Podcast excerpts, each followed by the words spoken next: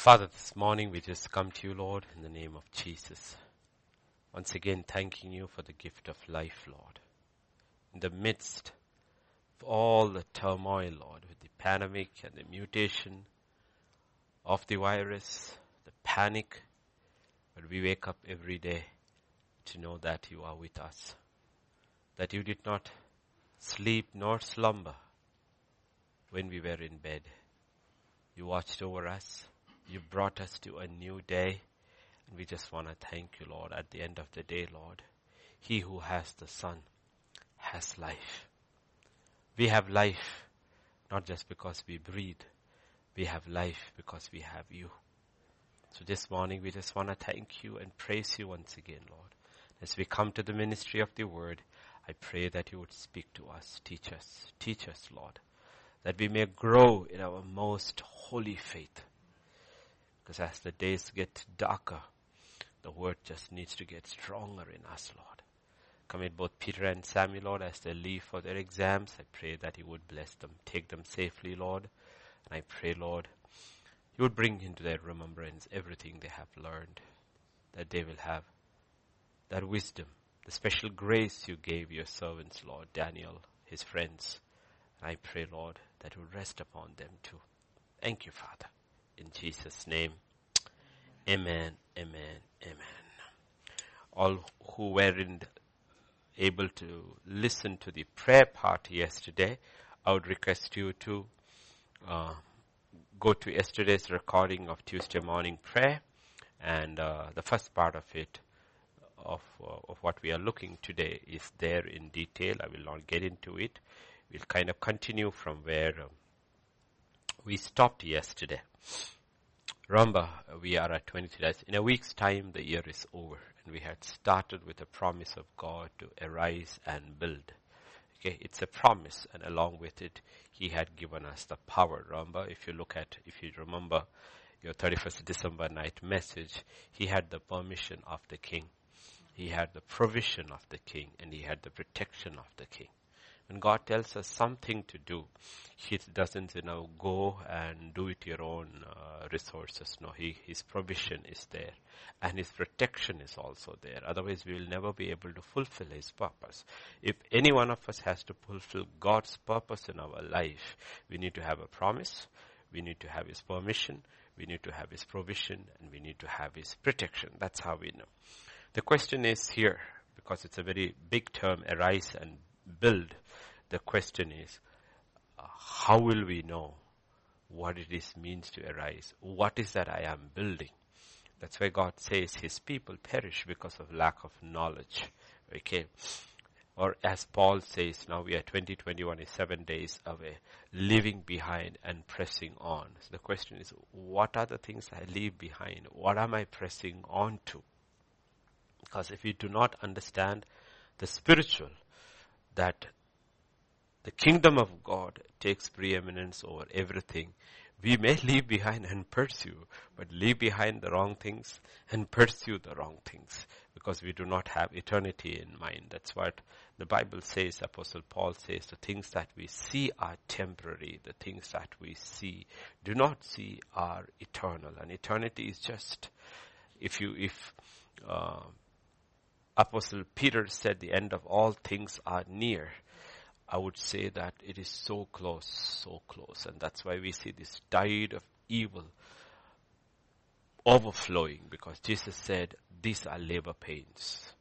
The child, his second coming is so close and he says when these things happen, I mean every day, even today, like, you know, we get mails, we get news from everywhere and uh, people who are in the thick of the battle struggle there. Those who are not in the forefront of the battle don't face the struggle so much those who are at the back. So you will hear all kinds of, yeah, all kinds, is it vibrating? All kinds of, um, you hear all kinds of messages from people, but remember, we are in this battle. So now we go to Second Kings chapter 2 and we read from verse 1 onwards. Okay, verse 1 to 15. It came to pass when the Lord was about to take Elijah into heaven by a whirlwind that Elijah went with Elisha from Gilgal. Then Elisha, Elijah said to Elisha, stay here please, for the Lord has sent me on to Bethel. But Elisha said, as the Lord lives and as your soul lives, I will not leave you. So they went down to Bethel. Now the sons of the prophets who were at Bethel came out to Elisha and said to them, do you know that the Lord will take away your master from over you today? And he said, yes, I know. Keep silent. Then Elijah said to him, Elisha, stay here, please for the Lord has sent me on to Jericho. But he said, as the Lord lives and as your soul lives, I will not leave you. So they came to Jericho. Now the sons of the prophets who were at Jericho came to Elisha and said to him, do you know that the Lord will take away your master from over you today? So he answered, yes, I know. Keep silent. Then Elijah said to him, stay here please, for the Lord has sent me on to the Jordan. And he said, as the Lord lives and as your soul lives, I will not leave you. So the two of them went on. The fifty men of the sons of the prophets went and stood facing them at a distance while the two of them stood by the Jordan. And Elijah took his mantle, rolled it up and struck the water and it was divided this way and that so that the two of them crossed over on dry ground. So it was when they had crossed over, Elijah said to Elisha, ask what I may do for you because I am, before I am taken away from you. Elisha said, please let a double portion of your spirit be upon me. So he said, you have asked a hard thing. Nevertheless, if you see me when I am taken from you, it shall be so for you. But if not, it shall not be so. Then it happened as they continued on and talked that suddenly a chariot of fire appeared with horses of fire and separated the two of them. And Elijah went up by a whirlwind into heaven. And Elisha saw it and he cried out, My father, my father, the chariot of Israel and its horsemen. So he saw him no more. Then he took hold of his own clothes, tore them into two pieces. He also took up the mantle of Elijah that had fallen from him and went back and stood by the bank of Jordan. Then he took the mantle of Elijah that had fallen from him and struck the waters and said, Where is the Lord God of Elijah? And when he had also struck the water, it was divided this way and that, and Elisha crossed over. Now when the sons of the prophets who were from Jericho saw him, they said, The spirit of Elijah rests on Elisha. They came to meet him and bowed to the ground before him. So we are seeing something important here because the, the story, the movement, the spiritual movement is moving from Elijah to Elisha. Transitions are important. We're moving from one year to another year. Transitions are important. 2020 was like no other year. 2021, it's going to get tougher and tougher and tougher spiritually. Not for the others. For others, you have government subsidy. Don't worry. But for those who are in the battle, it's going to get tough all transitions are, are not the same. Moses to Joshua, there is a transition. It is not the same. But in so many ways, it's a very smooth transition. Eli to Samuel is completely different. The priesthood of Eli is completely destroyed and God raises up a new uh, priesthood. Elijah to Elisha is a very smooth transition. Saul to David is a different transition. Saul and his household has to be completely destroyed and he has to raise up David. So now, if you go back to verse 1 onwards, the movement has begun. Okay, the movement has begun. When the movement begins, you will see, like I said yesterday, please, all of you who did not hear yesterday's message, go back yesterday because I said we will be teaching continuously until the year begins, the new year begins. When we first see Elisha, he's in his father's house, in his father's field, uh, with these 12 yoke of oxen. And after that, the next time we see him is here. It's a man who understands the call, accepts the call. And the second time we see him, he's at Gilgal. And Gilgal is a very important place in Israel's history. Okay, it's a very important place. That is where Israel crossed over from Jordan. That is the first point where they crossed over, they set up memorial, where they were circumcised, the reproach was rolled off, where they had their Passover and manna ceased and they ate the bread of the land, meaning they have transited from milk to meat.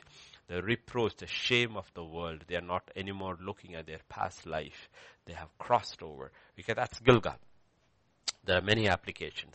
From Gilgal, the Bible says, they went down to Bethel. We know Abraham was with Bethel. Jacob was Bethel. Bethel is an important place. There are altars in a person's life. If you look at from Abraham to Jacob, there are five altars. Though Isaac is not there in these five altars, and Abraham is not in these five altars, or Jacob is not in these five altars. There is Shechem, there is Bethel, there is uh, Hebron, there is Moriah, and there is Beersheba. We see Isaac only with Beersheba. So we, won't, we don't see Beersheba, the altar at Beersheba in Abraham's life. We will see the altar of Beersheba in Isaac and Jacob's life. We will see that. So these altars are important. And uh, Bethel is important because Bethel is where you are called to initially dwell with God, where you get the understanding of it. Genesis 35 and verse uh, uh, 26, 25. No, that is the one which I gave you first. Yeah, 35, 1. 35, 1. God said to Jacob, arise, go up to Bethel and dwell there and make an altar there to God who appeared to you when you fled from the face of Esau, your brother. So we will see when he came back from his father-in-law's land, with his family, he made a mistake of dwelling at Shechem. And there was where he lost his daughter and uh, his sons uh, set a city to the edge of the sword. So all that mess happened because he did not come and dwell in Bethel. Bethel is where we get the knowledge of God, where we grow in the understanding of who God is and his ways and also what will happen is that that is where. And Beersheba, of course, is that perfect place where Isaac made, remember, he makes an altar and then he pitches his tent and then he, uh, he digs a well. And that's where Isaac will live. And you will see in, uh, you don't have to go there. Genesis 46, 1 also, when he's going back, Israel took his journey with all that he had, came to Beersheba and offered sacrifices to God of his father Isaac. That's why it is written there, because Beersheba is the altar of his father. And God tells him, don't be afraid to go to Egypt. Go there, I'll be with you, I'll bring you back, and your son Joseph will close your eyes. So these altars are significant. So Bethel, they are moving from Gilgal, the place they crossed over to the house of God, and at each place, the Spirit of God gives us a choice. The Spirit of God will never push you. He will only lead you. But to be led, you need to follow. So He will always give you an option. In your spiritual life, you can choose where you want to stop. Nobody is pushing you. Pastors may shout at you because they are zeal- more zealous than God sometimes. Hmm? But God gives you the autonomy, the free will to choose. So He's a choice. You can stay at Gilgal or you can choose, stay at Bethel. And then from there they move forward. This is basically what God is looking for.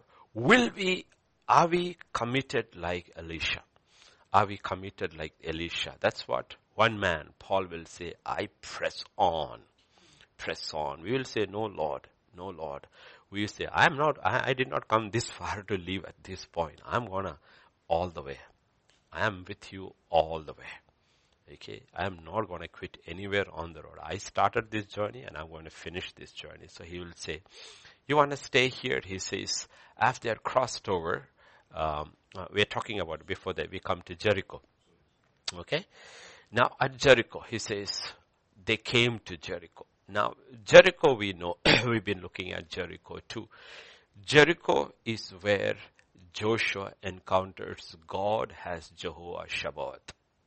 Okay. The Lord, the captain of the host. He sees the angel of the Lord with the sword in his hand. So Jericho is the place where we encounter spiritual warfare.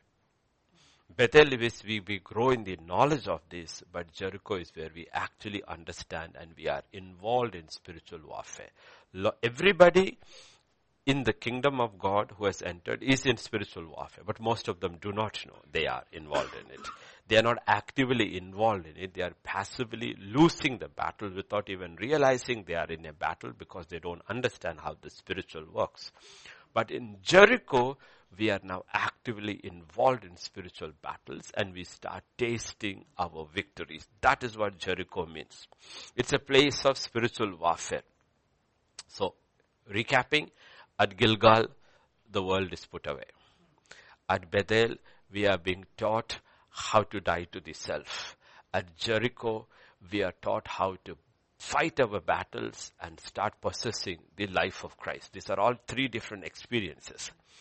And then, because you have to, in this battle, you have to face strongholds in your mind and the giants outside. You have to face these things. Strongholds have to be brought down. Giants have to be fought. A land has to be conquered or a life has to be appropriated. And then, we have to cross over. After that, you will see Elisha. He says, next verse, he crosses over. Sons of prophet, and they come, okay, again. And Elisha said, the Lord has sent Elijah, sent me on to Jordan. On to Jordan. Okay, send me on to Jordan. And what happens over there if you look at verse 7? Okay, verse 7. And the 50 men they went. Okay, and, uh, and uh, at a distance and he crosses. So it's only after they cross Jordan, cross Jordan. Crossing of the Jordan, basically we know what it is. It's a death to complete your own self-will. Self-will. You are, you have surrendered your will. Your will is the main part of your life. You completely surrendered your will into the hands of God. And when they cross over, only Elijah asked him that question in verse 9 he asked. So it was when they had crossed. We are all waiting for this, uh, this thing God to ask us, what can I do for you? Okay. But we do not realize, we do not hear because we haven't come to that point where God can ask us, the Spirit of God can ask us and he asks him, what may I do for you before I am taken away? Elisha said, please let a double portion of your spirit be upon me. Okay. Meaning, that is the place where we receive our vision. Our vision. Paul will say, I pray that you give the spirit of wisdom and revelation, that our eyes of eyes, spiritual eyes may be opened. Okay. When they cross over, when they cross over is when the question is asked. And Elijah says, it is a hard thing. It's a hard thing. He says the hard thing, meaning everything else could have been easy, but this is a hard thing because it's not mine to give. That's why it's a hard, it's not a hard thing to receive. It is not mine to give. I cannot give this. This is not mine. This is not in my hands. This is in God's hands. It's a hard thing. But I will give you a clue. Hmm? I'll give you a clue, he says. If you see me being taken, that means you will receive it. If you see me being taken, that means you will receive it. Okay. Through this narrative, you will see when the sons of the prophet ask the same question at each place, he is very irritated, short term, I mean irritated, testy, Elisha's reply. And they can ask, see, all of them have the same understanding that Elijah is being taken. All of the others are just students, but there is only one disciple. None of the others have left everything to follow Elijah. Okay, let us say 200 sons of prophets are there. They have received Elijah's words. Elisha has received Elijah's life. And he's following that. And he says, I'm not going to leave. The others are content. We have our notes. We have a book. Okay, your master is going. Bye bye. And he's basically on his last circuit saying bye to his students. This is his farewell trip. He's going to every place where he has taught, but only one follows him. Okay, so we need to understand. So they're coming to the last stage of Elisha's walk with Elijah. Okay, and they're talking. It's interesting. If you look at verse 11. Hmm? Then it happened because Elijah also doesn't know when he's going to be taken. So they cannot be still. So they're just walking. They're just walking. Then it happened as they continued on and talked. Okay. So if you look at what is that we are missing when we do not go on with Christ and decide to settle down at different places in our spiritual life, we, con- we, we miss out these revelations. That comes from walking with God. Elisha is the only one who is walking with Elijah. And there's a conversation that takes place between these two. And these are the final. Think about all those disciples, 72 disciples, the crowds and all. And then look at the narrative, how it changes from John 16, 31, after Judas also has left and only 11 are left. And from there all the, you don't have to go there, you don't have to go there, to all this thing. The most important things of Jesus' ministry, of what he has to pass on to the disciples, is, is revealed to them because they went on with Jesus. And we miss a lot of stuff. So many, sadly, so many Christians are so satisfied with their own Christian life and so dissatisfied with their worldly life. So they pursue that and leave this alone. And Elisha is a different person. He continuing and they're walking and they're walking and they're walking. Okay. Now if you go back to verses 9 and 10. Okay. 9 and 10. There are three things here. One, there is a request. Okay. Second, there is a condition. And third, there is a reason for the condition. What is the request? I, wa- I want a double portion of your spirit. Okay.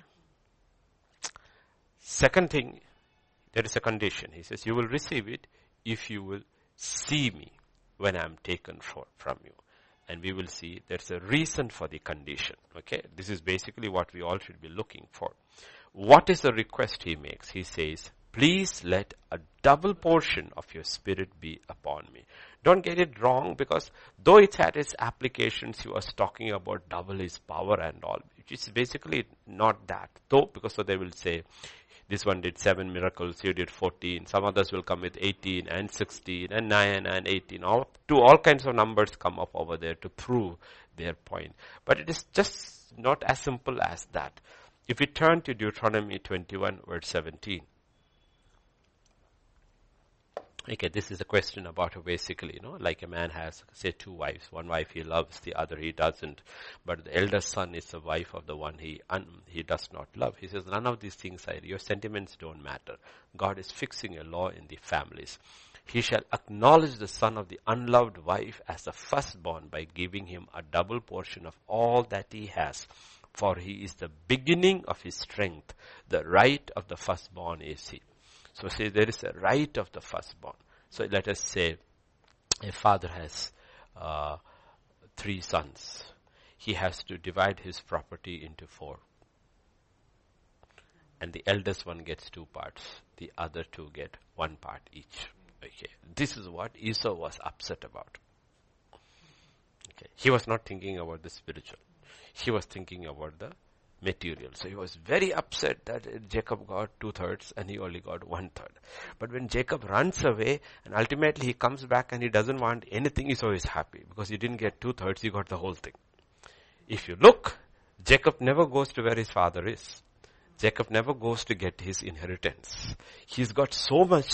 God has prospered him so much, he gives it away all to his brother, the physical.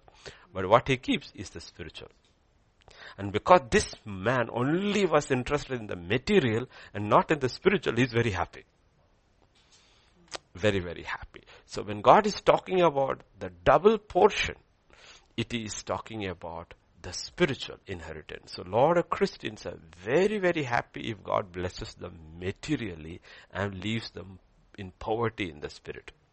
Not poor in the spirit in that sense, but absolutely poor otherwise in spiritual things. They are very happy because they count their blessings like Esau. There are Esau's in the kingdom of God too. Okay. And that's what the Bible is talking about. Okay.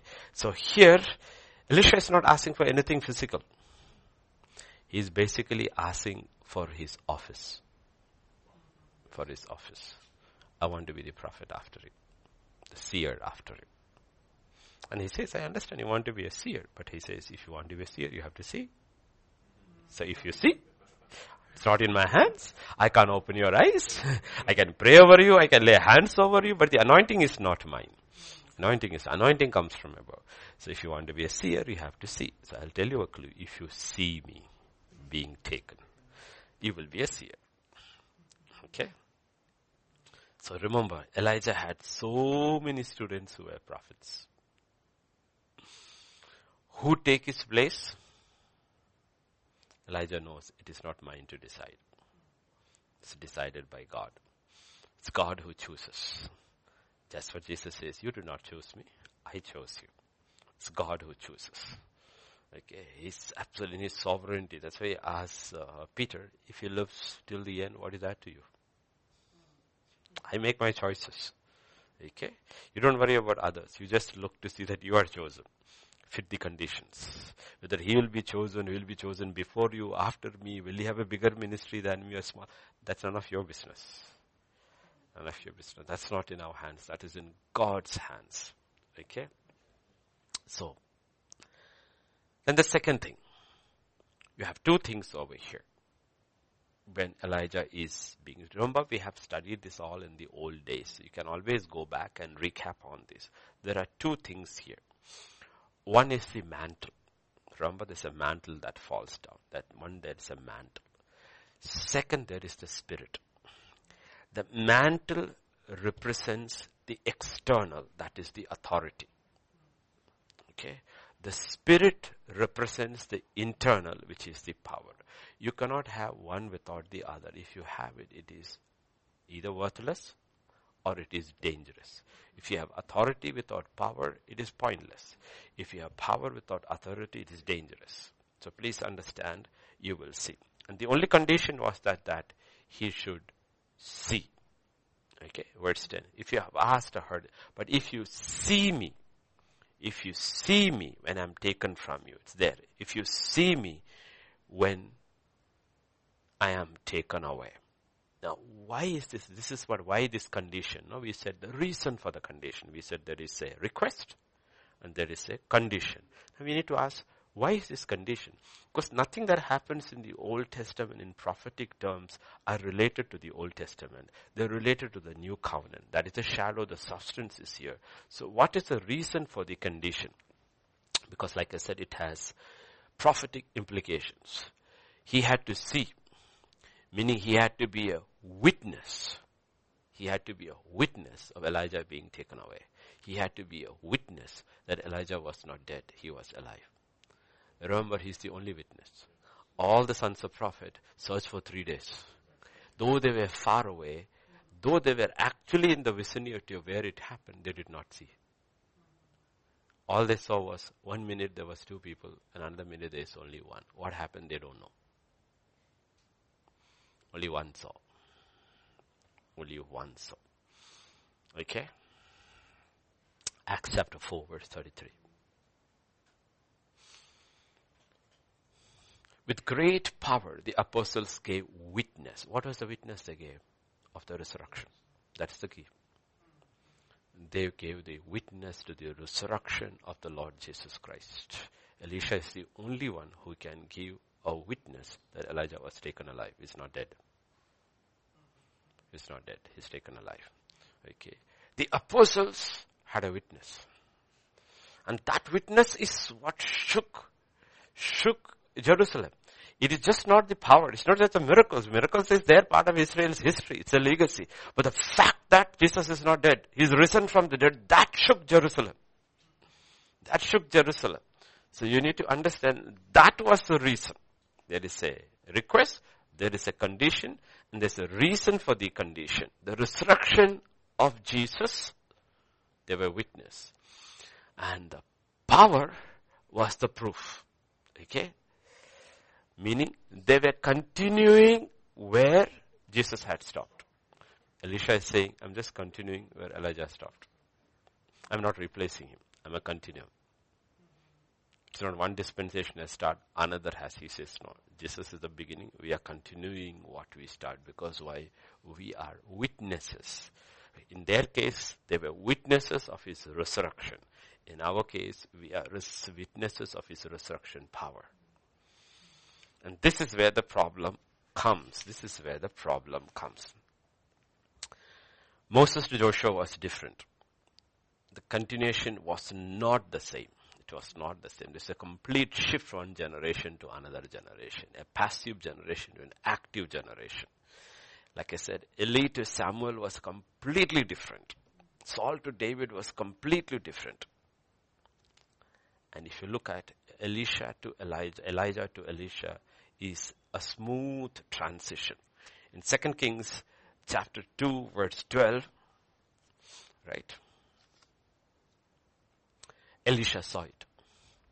He saw it. That was the condition. If you see it, if you see it, okay, he saw it. And there is a witness that what he saw is right. My father, my father, the chariot of Israel and its horsemen. Okay. He saw it and there is a witness of it. What he's seeing is right. Okay. So he saw him no more. He saw it. Okay. He saw it. And verse 13, scripture says, he also took up the mantle of Elijah that had fallen down. Okay. If you come to verse 15. 50. Now when the sons of the prophets who were from Jericho saw him, they said, the spirit of Elijah rests upon him. So he has the mantle and he has the spirit. He has the authority and he has the power. As soon as they saw him, they saw, okay, they saw the spirit of Elijah rest upon him. They are prophetic. So they are able to see the spirit of Elijah is resting upon him. So you have authority and you have power. And that's what Jesus was telling his disciples. I give you authority. Go in my name, but don't leave. Jerusalem until you have received power. And when you receive power, you go and be my witnesses. What are you witnessing? We are witnesses of the resurrection of Jesus Christ and there was much power upon them. We are witnesses. So, he became those two things. The outward office represented by the mantle and the inward power represented by the spirit that was upon him. And we look, this was the testimony of the apostles. Now, if you look at the apostles, apostles are used in two terms. One is the twelve. And then there are other apostles, all Barnabas, Silas are all included among the apostles. Okay. But these twelve apostles, they have a different nomenclature. They have a different name. They are called the apostles of the Lamb. Revelation 21 and verse 14. Now the wall of the city had 12 foundations and on them were the names of the 12 apostles of the Lamb. These 12 apostles, they were witnesses of Jesus Christ. They were witnesses. Though there were many, many apostles. Okay, there were many. These 12, we only have a confusion about the 12th one, but these 12 will judge the 12 tribes of Israel tribes of Israel. You cannot be part of these 12 if you are not a witness of the risen Christ. A witness of the risen Christ. That is why in 1 Corinthians 15 verse 8, last of all, he was seen by me also as by one born out of due time. So if Paul is the one and the others made a mistake of including with God, Jesus is the one who has to call. These 11 took it upon themselves to call the 12th one. So did they go out of order? We do not know. Eternity will prove. Because Jesus is the only one who can call these 12. In this case, you will see, he says, I am the least of the apostles, but he puts himself in that group. And he was seen. Jesus was seen by Paul. So we need to understand this transition from Elijah to Elisha has spiritual significance and the only thing, the condition that was set was that you must see. You must see. This is our major block because you want the firstborn's anointing. Because what is the firstborn's anointing? The firstborn's anointing in the new covenant is the anointing of Jesus Christ. It is for everyone who believes. But you have to be in Christ. You have to be in Christ. It is the anointing. God actually has an anointing for all his children, which is the firstborn. So Jesus is the firstborn and we are all in him. But do we get into Him and stay there or not is the question. Okay. So do we live in the light and the power of the resurrection? So you have Christ's mantle and Christ's spirit. Elijah's mantle and Elijah's spirit. This is what in Philippians 3 verse 10 Paul says. Because we have to put these fundamental truths in picture so that people know what it is and then they can fight for it. They are not fighting others, they are not fighting God, they are fighting themselves and the powers of darkness. Okay. that I might know him and the power of his resurrection. That's where he begins. I want to know him and the power of his resurrection and the fellowship of his sufferings being conformed to his death. Okay, he says, I want to know the power of his resurrection. And that's what Elisha sees. All the other prophets, sons, sons of prophets were there. They did not see. Elisha saw. Okay? Now, if you go back to verse 12,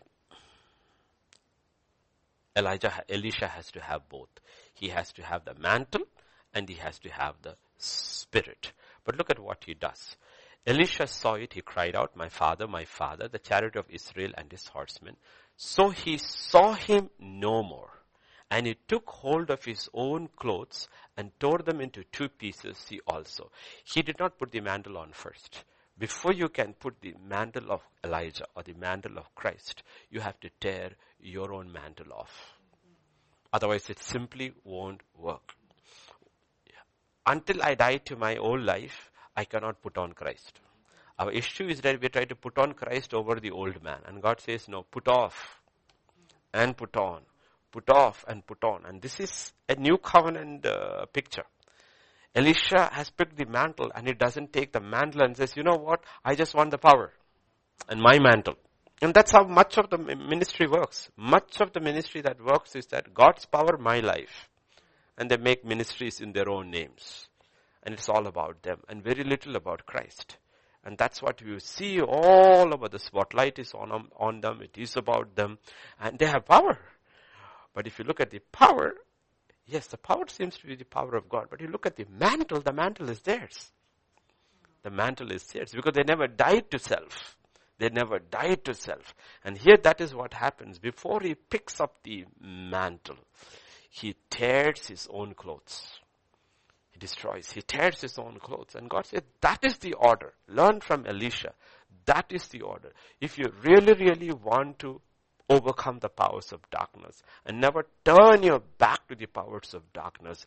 Die to self and put on Christ because Christ never turns his back. He's never lost a battle. He's never lost a battle. And that's where you will see. And that's our block. Our major block is not with power. Our major block is not with the mantle either. Our major block is with renting our own self. We want to put his mantle over our own. No, I, I have authority. It is not that it is his authority and his power. I am just a vessel. No, we have this incredible old hymn called Channels Only. Blessed Master. We don't want to be a channel. What, what fame is there in for being a channel? No?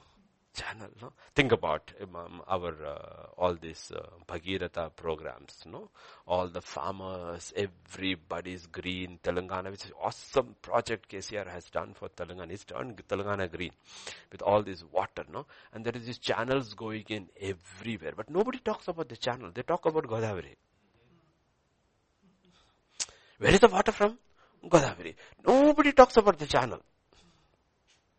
Yet the channel is reaching the water. Everybody, nobody talks about the channel. Everybody talks about Godavari water has reached. Godavari water has reached. Nobody says channel water has reached.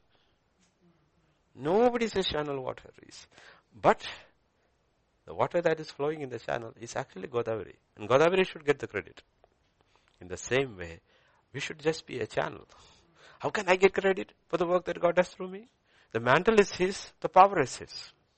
It's not mine. It is not mine. But this is the major, major mob. If you want to sustain, you can have a ministry for a period of time and then lose it. Or you can have a ministry all your life and go into eternity gracefully. As Peter would say, receive a rich welcome. A rich welcome. That is by putting on Christ. So he will say to faith, add this, add this, add this, add eight things he mentions. Keep on adding, keep on adding. And he says if you do it, you'll never have to be ashamed. You will not even stumble. And you will receive a rich welcome. But we struggle there. We want to add all these things but put our label also there. Hmm, James is virtuous. James is knowledgeable. James is kind. It's not Jesus. This is the problem. We like all these things, but we want to put our label on it. Like, you know, we will give diaries free, but we'll put Grace Tabernacle on it.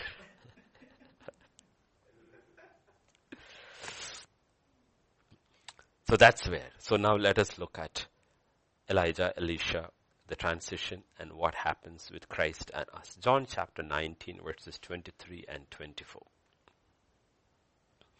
Then the soldiers, when they had crucified Jesus, took his garments and made four parts, to each soldier a part, and also the tunic.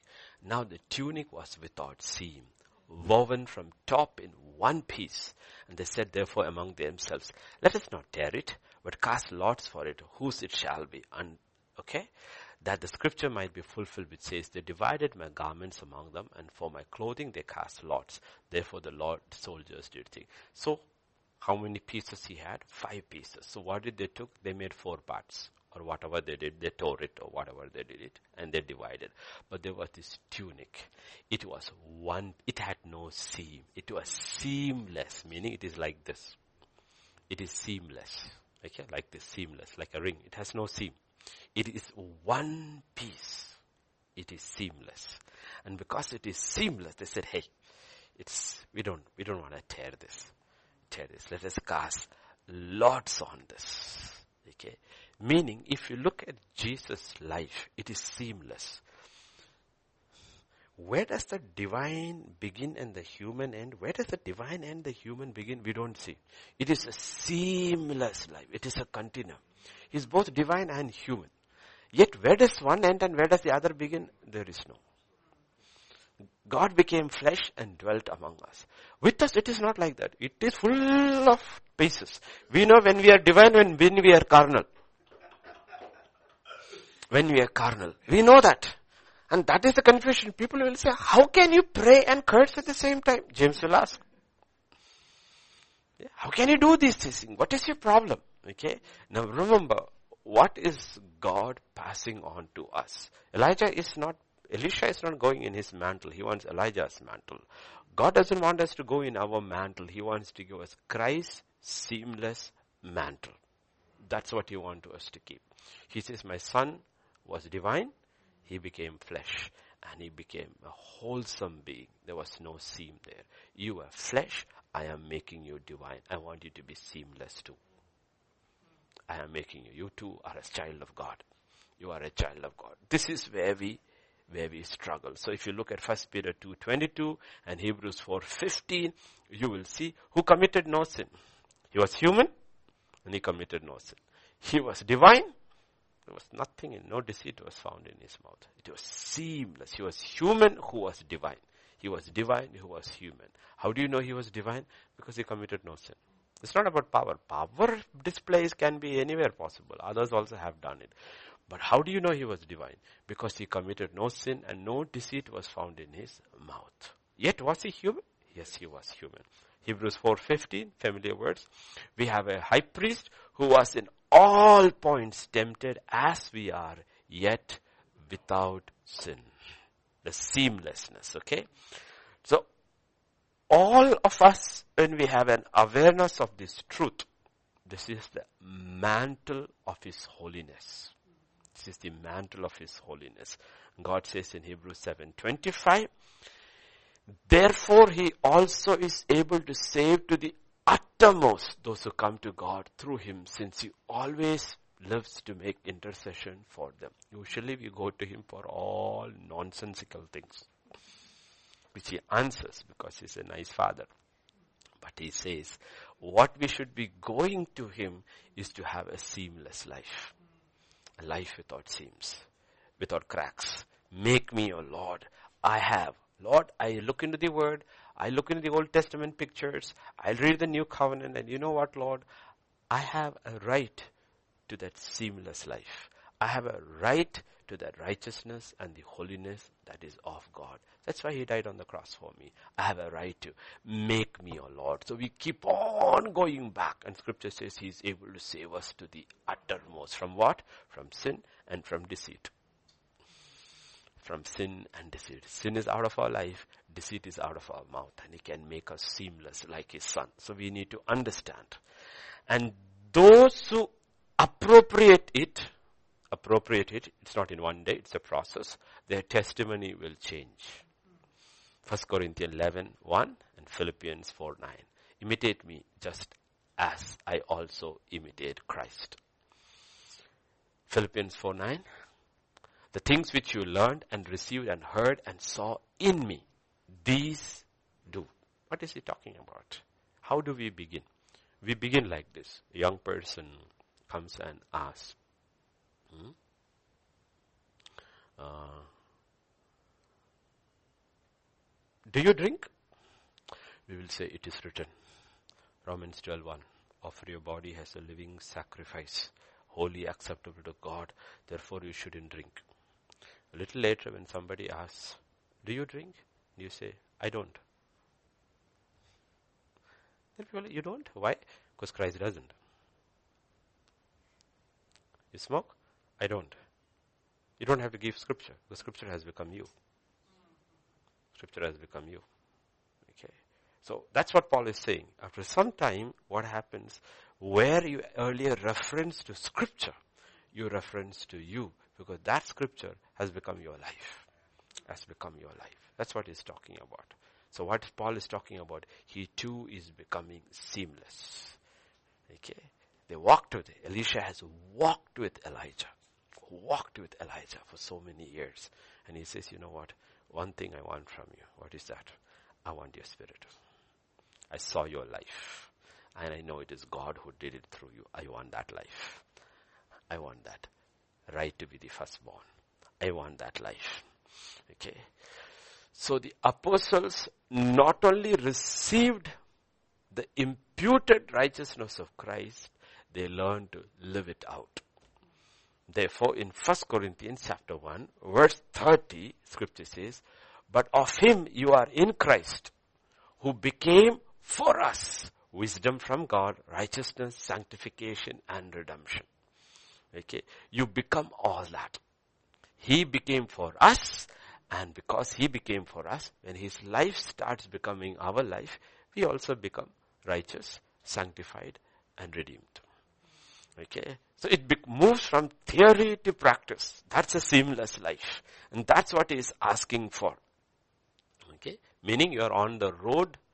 If you follow the principles of scripture, allow the Holy Spirit to work to become that perfect man in Christ Jesus. That's Paul will say. That's what I want to make to you. Right?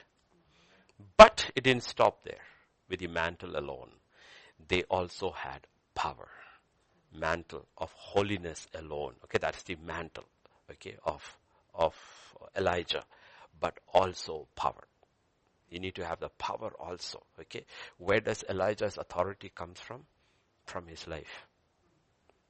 Authority comes from his life, okay. That's why we, we want authority without that life. Where did Jesus' authority come from? From his life. And he had power too. Okay, it was not authority without power. When the devils looked at Jesus, they didn't just see his power. They saw his authority. They saw his authority because the authority comes from a righteous life. Authority comes in the spiritual. Authority doesn't come from anything else. In the spiritual, the authority comes from your life. That the enemy who is absolutely wicked, absolutely wicked, um, and sinful and evil, he recognizes righteous and holy lives, not just imputed. That he sees. That he sees in every child of God. But he sees the practice of righteousness, the pursuit of holiness, and the acquiring of holiness. Where Christ's life is being translated into us, he sees that. He sees authority. But authority alone is not enough. You need power too. Because you can have, have authority without power. And that's what 1 Corinthians chapter 4, 19. I will come to you shortly if the Lord wills, and I will know, not the word of those who are puffed up, but the power for the kingdom of God is not in word, but in power. They did not only have that life, they also had the power.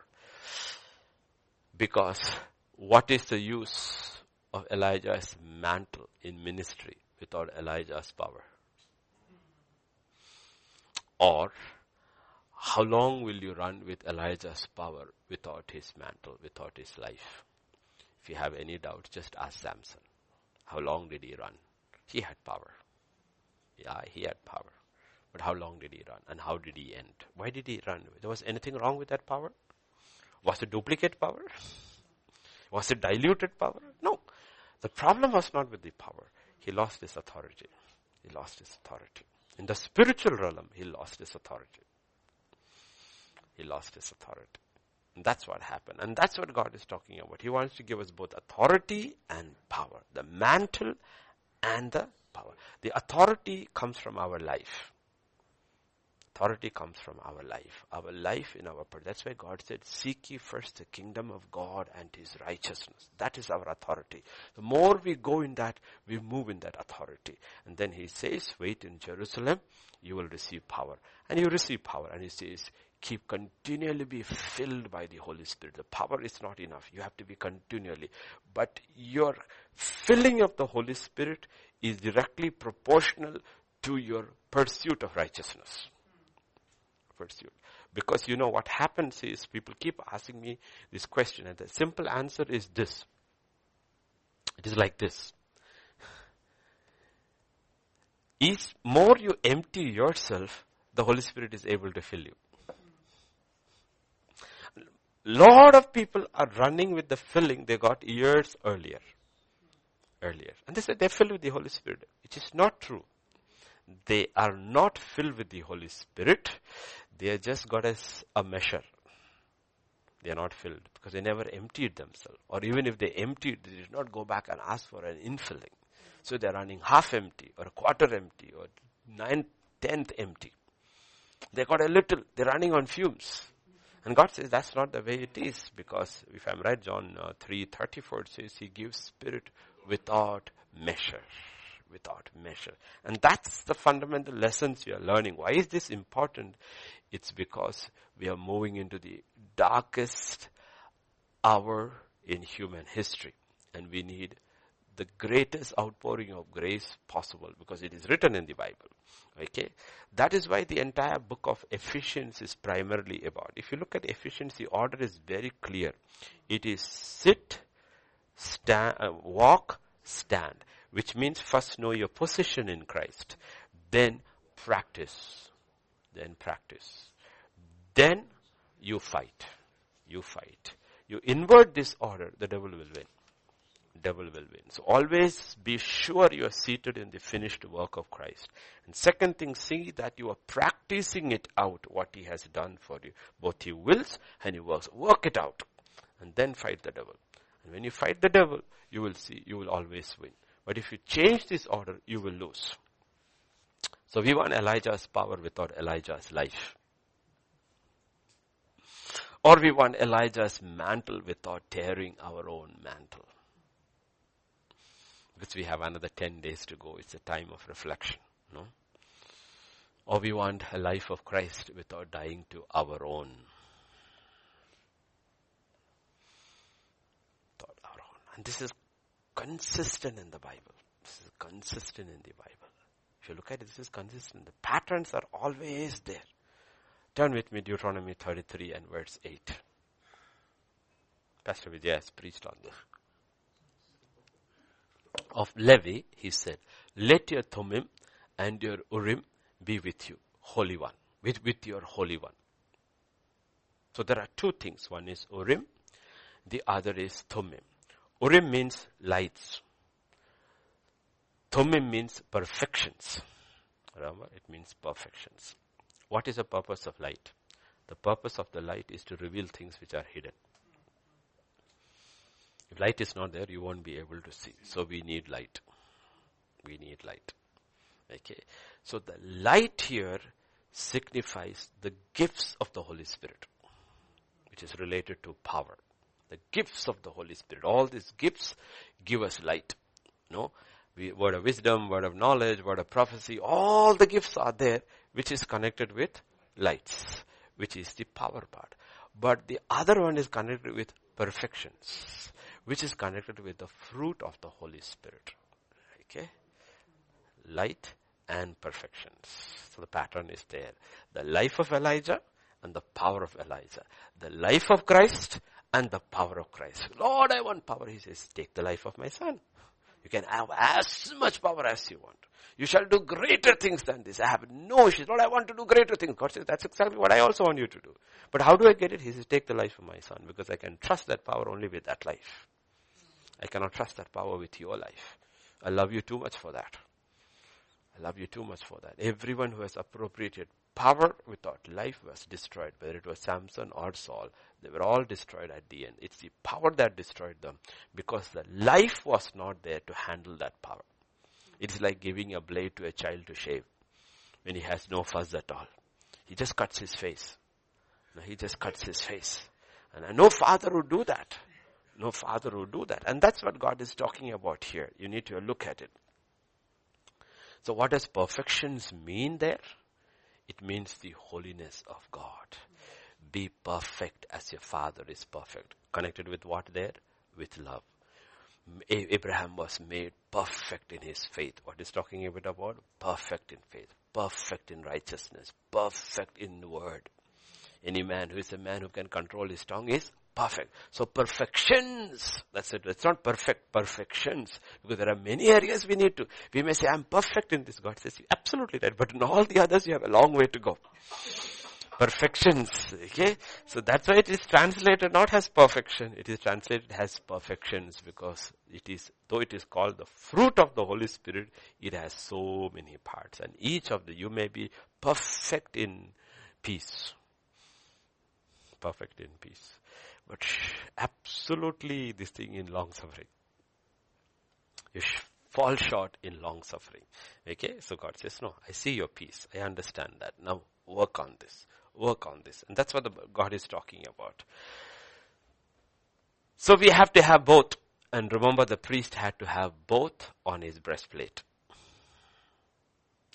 And Elisha picked up Elijah's mantle in 2 Kings 2.14 mantle, the power, is the significance of it is the mantle. He picked up the mantle. He took up the mantle of Elijah that had fallen from him and struck the water. Okay, you got the mantle. Now, you need to know whether you have the power. okay, power. Okay, it's interesting how Eli- Elijah knows. Elijah has a, the idea about it. Okay, so that's why he crossed over to this side. If had stood on that side and done this, he would have to wait for an incident to know whether he has power or not. So he crossed over this side. He cro- mm, separated the river Jordan, crossed over, and the waters closed. And then he went off. Now the disciple is on this side. He has to go over to the other side. and there is no boat. There is no boat over. So, so he left him over there to see. Okay? That's what Jesus said. You go. Lord, you come with me. No, you go. You go. Imagine that first time without Jesus. No? No, no, I'm talking about when he sent them out. First time without Jesus. Peter's looking at John. Do you remember how he did it? No, I'm trying to think. Okay, let us, okay. And they said, rise. And the man rose. The man rose. Rose. Okay, rose. Remember when he went? No, rose. There is no Jesus there. Rise up in the name of Jesus of Nazareth. And it rose. But before that, he had given them practice. Send them out. Do it without me. The Spirit is the same. Do it without me. You don't need me all the time. Do it without me. Okay, for a season he did. It's exactly how we taught our children to cycle. We ran after them, we held behind them and did everything. And one day we let go. And they wobbled and they got their balance and said, no, I can't. Can God says, go. Go. All these years you walked with me, Elisha. You saw, right? You saw me bringing fire down a few times too, right? You saw all that? Now it's your turn. Now it is your turn. And therefore it has to be proved. So when he had struck the water, it was divided this way and that. And Elisha crossed over. Now he knows he has power. He has received the power. Now it's an interesting thing if you go to 2000, um, no, uh, 218. When they came back to him, this is when they are looking, for three days they were looking. Where do they find him? For he had stayed in Jericho. he was in Jericho. Once you have received the mantle, authority and power, you are at the place of victory. Jericho is a place of spiritual warfare. What is power given for? To fight. Is found at the place. The first place you see Elisha after he has received the mantle is at the place of spiritual warfare. That is, he knows that's what power is given for. Power is given for. What is power given for? Power is given to fight the enemy. That's what the power is given for. Okay. And then 19 to 22. Then the men of the city said to Elisha, please, now they recognize power. Please notice the situation of the city is pleasant as my Lord sees, but the water is bad and the ground is barren. He said, bring me a new bowl and put salt in it. So they brought it to him. Okay, yeah. And he went out to the source of the water, cast in the salt there and said, Thus says the Lord, I have healed this water. From it there shall be no more death or barrenness. So the water remains healed to this day according to the word of Elisha which he spoke. Now what is happening over here? The water is bad and the land is barren. That means it is unfruitful. Okay. What did he do? He went to the source. He went to the source. What did he use? He used salt. Salt is a picture of the Holy Spirit. Cleansing. Holy Spirit salt. That's why earth is surrounded by salt. The earth is surrounded by salt. And the waves, the wind that comes from the sea is completely salty. It's God's way. After man fell is when the seas came in. And after man fell, after the judgment, the seas came in. What happens is that. That's why in the new heavens and new earth there is no sea. Because the Spirit of God is completely everywhere. You don't need the sea. You don't need salt. You don't need to cleanse, purify and preserve. It's all automatic. You don't need it. So those symbols are there. So salt is always used in the old covenant because it's a picture of the work of the Holy Spirit. So the question is, where does the barren, barrenness, why is, why is the, why is the land barren? Because the problem is with the source. There is water, but the water is bad. It's like Hyderabad water. Absolutely hard water. Hard water. Water is very bad. It's worse than Hyderabad water because you can grow stuff with this water too.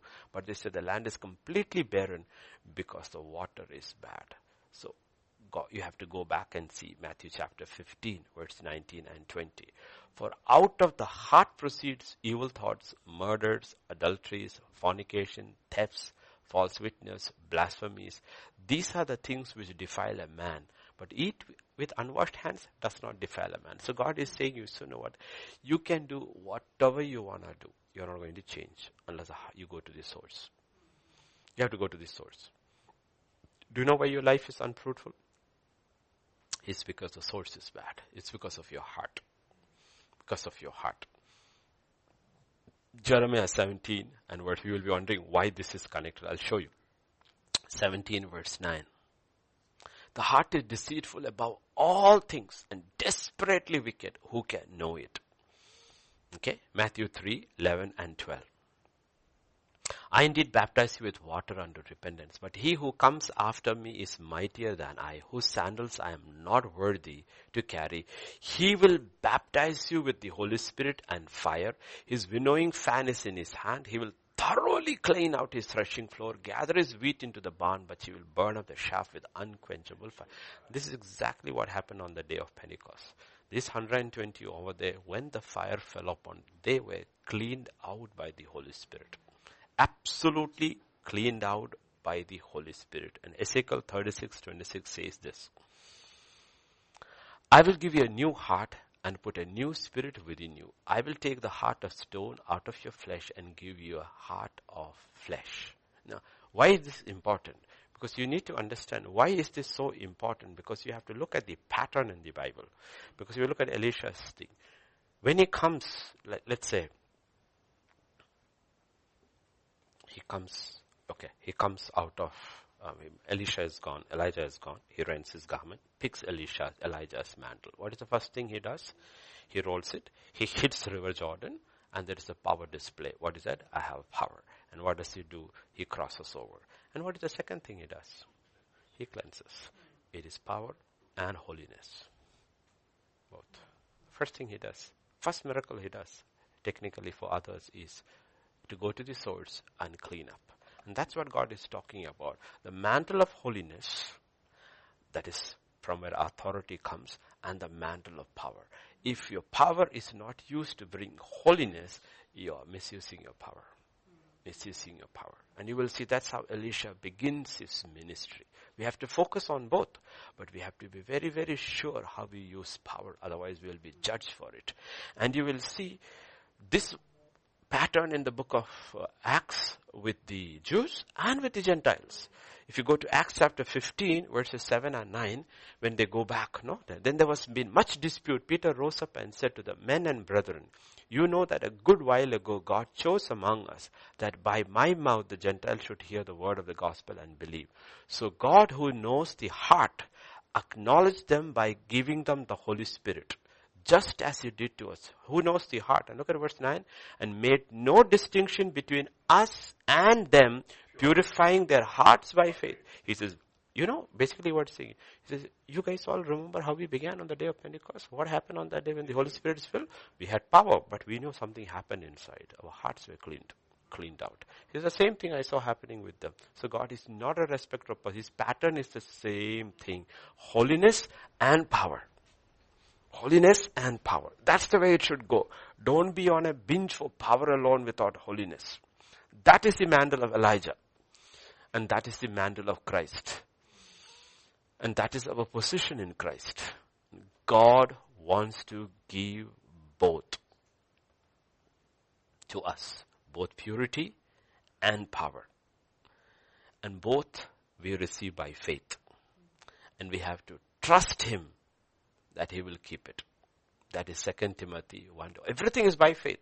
For this reason I also suffered these things. Nevertheless I am not ashamed for I know whom I have believed. Am persuaded that he is able to keep what I have committed to him until that day. If you have to commit all this into his hands.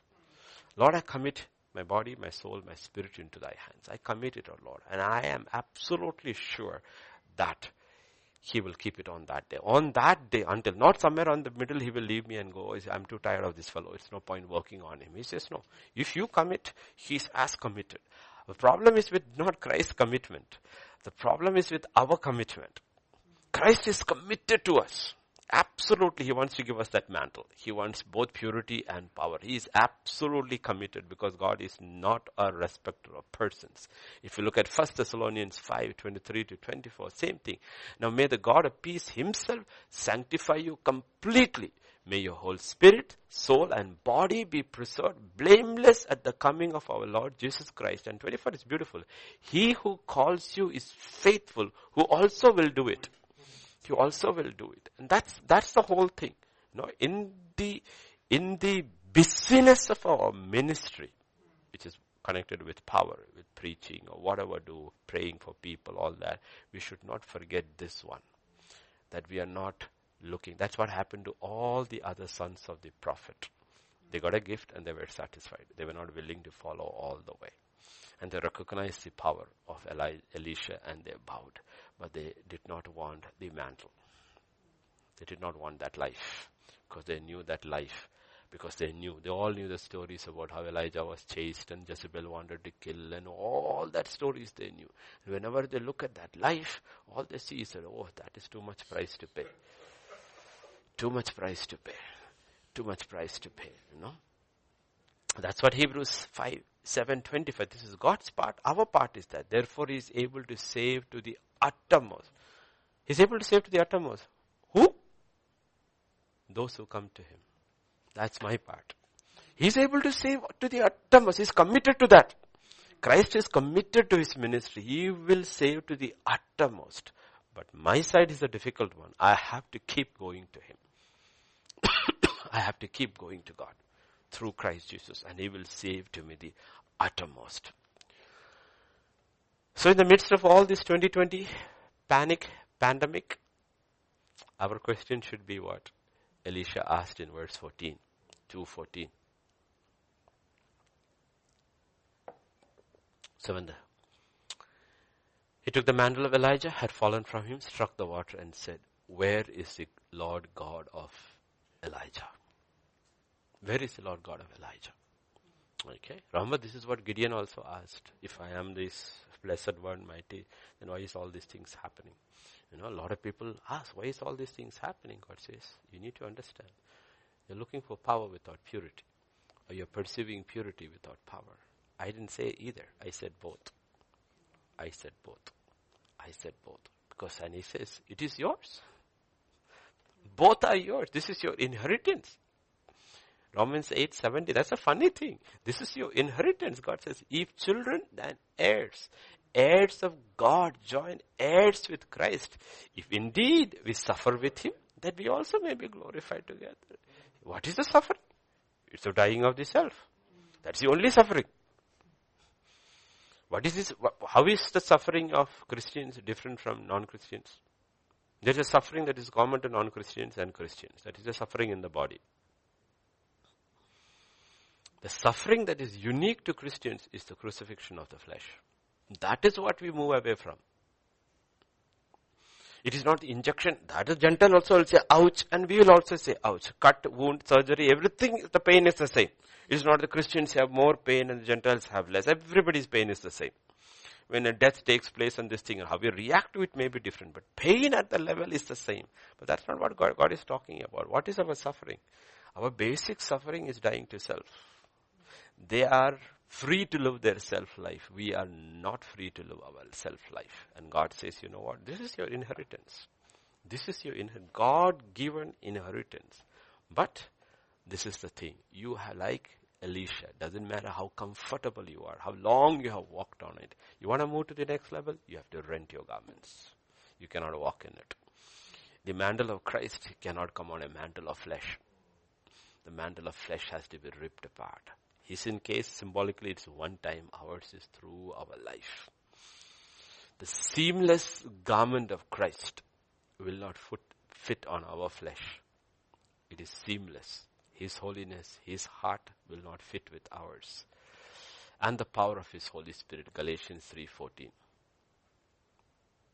And the blessing of Abraham might come upon the Gentiles in Christ Jesus that we might receive the promise of the Spirit through faith you know what?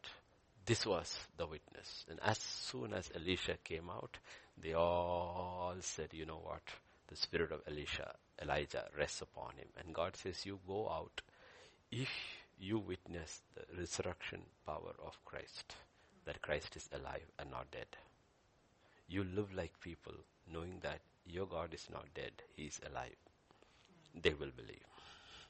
And it has to be both in purity and both in power. You see, that's the difference. That's the difference. In religion also people pursue purity, but it is not for Christ and not in Christ. They have an ulterior motive behind it. What is the motive? When that day comes, it should weigh in my balance. For us, that is, we have already been weighed in the balance and been proclaimed not guilty. Now, why do we do it? Because that is the mantle we have. That is the life we have. We don't know any other life. The old life we are dying. We are living a new life out. New life out. And that is the only life we should know. A life of righteousness and a life of holiness. And anything contrary should be a problem for us. So we walk in constant repentance. Constant repentance. Saying that, Lord, no, no, this is not my life. Don't even be comfortable with it. This is not my life. My life is the other one because I have been given a new heart and a new spirit. That is my life. And that is the transition that takes place because what happens is whenever people hear about the double portion, everybody gets excited because of the double. Double. No, but the double. So they think in terms of power. They don't understand the double portion is the portion for the firstborn. And the firstborn is Christ Jesus. Christ Jesus. And He is our portion.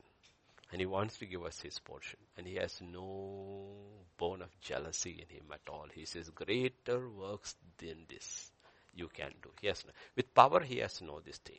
Purity we cannot get more pure than Him. You know? But power He has no issues. Go ahead and do it. I have no issues at all. But He says safety is this. So please understand what it means. Elisha receiving Elijah's mantle. He's receiving Elijah's life and Elijah's power. Authority comes from that life and the power that comes along with it. All the sons of prophet were there. They did not have this. Therefore they were reluctant to pursue this. Why? Because they never followed him. They were students in a classroom. Whenever he came, he gave them a prophetic message. They took notes, everything, and he did some practice, how to do healing, how to do deliverance. He taught them because you have to meet the needs of the people. Okay, he taught them. But nobody followed him. And therefore on the last moment, this way the ones at Jericho were the ones probably a little more into spiritual warfare. Gilgal Bethel hadn't got into spiritual warfare. But even they stood at a distance. They were distance. Why? They were very, probably very afraid. If they go a little closer, he may ask them, come, cross over. they didn't want to get too close. And people keep a very good safe distance from God.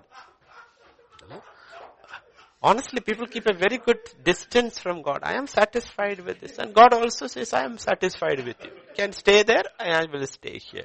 But people need to understand, because of what is coming, without this anointing, we are not going to make it. People don't realize the double portion is not an option. It is not an option. There is no plan B. This is not an option. God says, this is compulsory. I want you to have it so that you come across as overcomers. So this morning we'll just pray. Father, we just come to you, Lord, in the name of Jesus. As we prepare to enter into another year, Lord, in the midst of all that is happening, the only thing that will take us through it all to the end is the mantle of Christ. His seamless garment and His power. His authority and His power. The authority that comes from that life. And everyone recognized who you are, Lord. All the demons used to shout, we know who you are. You are the Son of God. You are the Christ, the anointed one of God. They saw His authority because of they saw His life. They were not looking at His outside persona because He looked like any other Hebrew. They were looking at His life. And from His life, they knew he was the Son of God. And I pray, Father, when the demonic looks at us, I pray they will also recognize us as sons and daughters of God. Even the Roman centurion, recognized by the words of Jesus on the cross, hanging there, marred beyond recognition, bleeding, but he said, Verily, verily, this was a Son of God. I pray, Father, unless we are recognized as sons and daughters of God. You have proclaimed. Now we need to be recognized by our life. We have to die to that old life and live in that new. But that alone is not enough, Lord. We need power. We need power, Lord, power. Both to live and to work. We need the power, more power, Lord. As the days get more and more dark, we cannot be satisfied with this power. We pray even now, Lord. Fill us even more with your Holy Spirit, Lord. Even more, Lord. We need more, Lord, of your Spirit to overcome. Overcome. The daily testings, the daily temptations, the daily trials. We need more power, Lord. Fill us, Lord. Fill us. Continuously fill us, Lord that we are transformed inwardly from glory to glory. And that glory is the life of Christ, not our life. In our life there is no glory. There's only shame and reproach. But in your life, there is glory. We are just, just earthen vessels. But the treasure is you. And help us to focus on these things, Lord as we prepare to enter into another year. Be with your people everywhere, Lord. Help us to understand because if we do not understand, how will we pursue what we do not know? Therefore, we need to know what God has done in His Son. As Paul prayed, Lord, I pray God would give you the spirit of wisdom and revelation, that He would open our eyes of our understanding, that we may know the exceedingly great inheritance of his saints. What our inheritance is, O oh Lord. The purity and the power of God himself is available to his children. That is our inheritance. And help us to see the pictures in the Bible, Lord. That's why he looked and said one the greatest in the kingdom in the old covenant of man of woman was John. But ones in the kingdom of God are greater than the greatest. Because what even Elisha couldn't do, it is possible for us. Elisha could only get Elijah's mantle. We are offered Christ's mantle. And Elijah's mantle was not seamless. Christ's mantle is seamless. That's what you're offering us, Lord. Help us not to forget these things, Lord. Thank you, thank you, Father. Thank you, Lord. Forgetting. Forgetting those things that are behind. Help us to pursue those things for which you took hold of us, Lord. Thank you, thank you, Lord. Thank you. Be with us as we go into a day and the night in other parts of the world. May your spirit be all of us, with all of us, be our portion, Lord. Thank you, Lord. In Jesus' name we pray. Amen. Amen.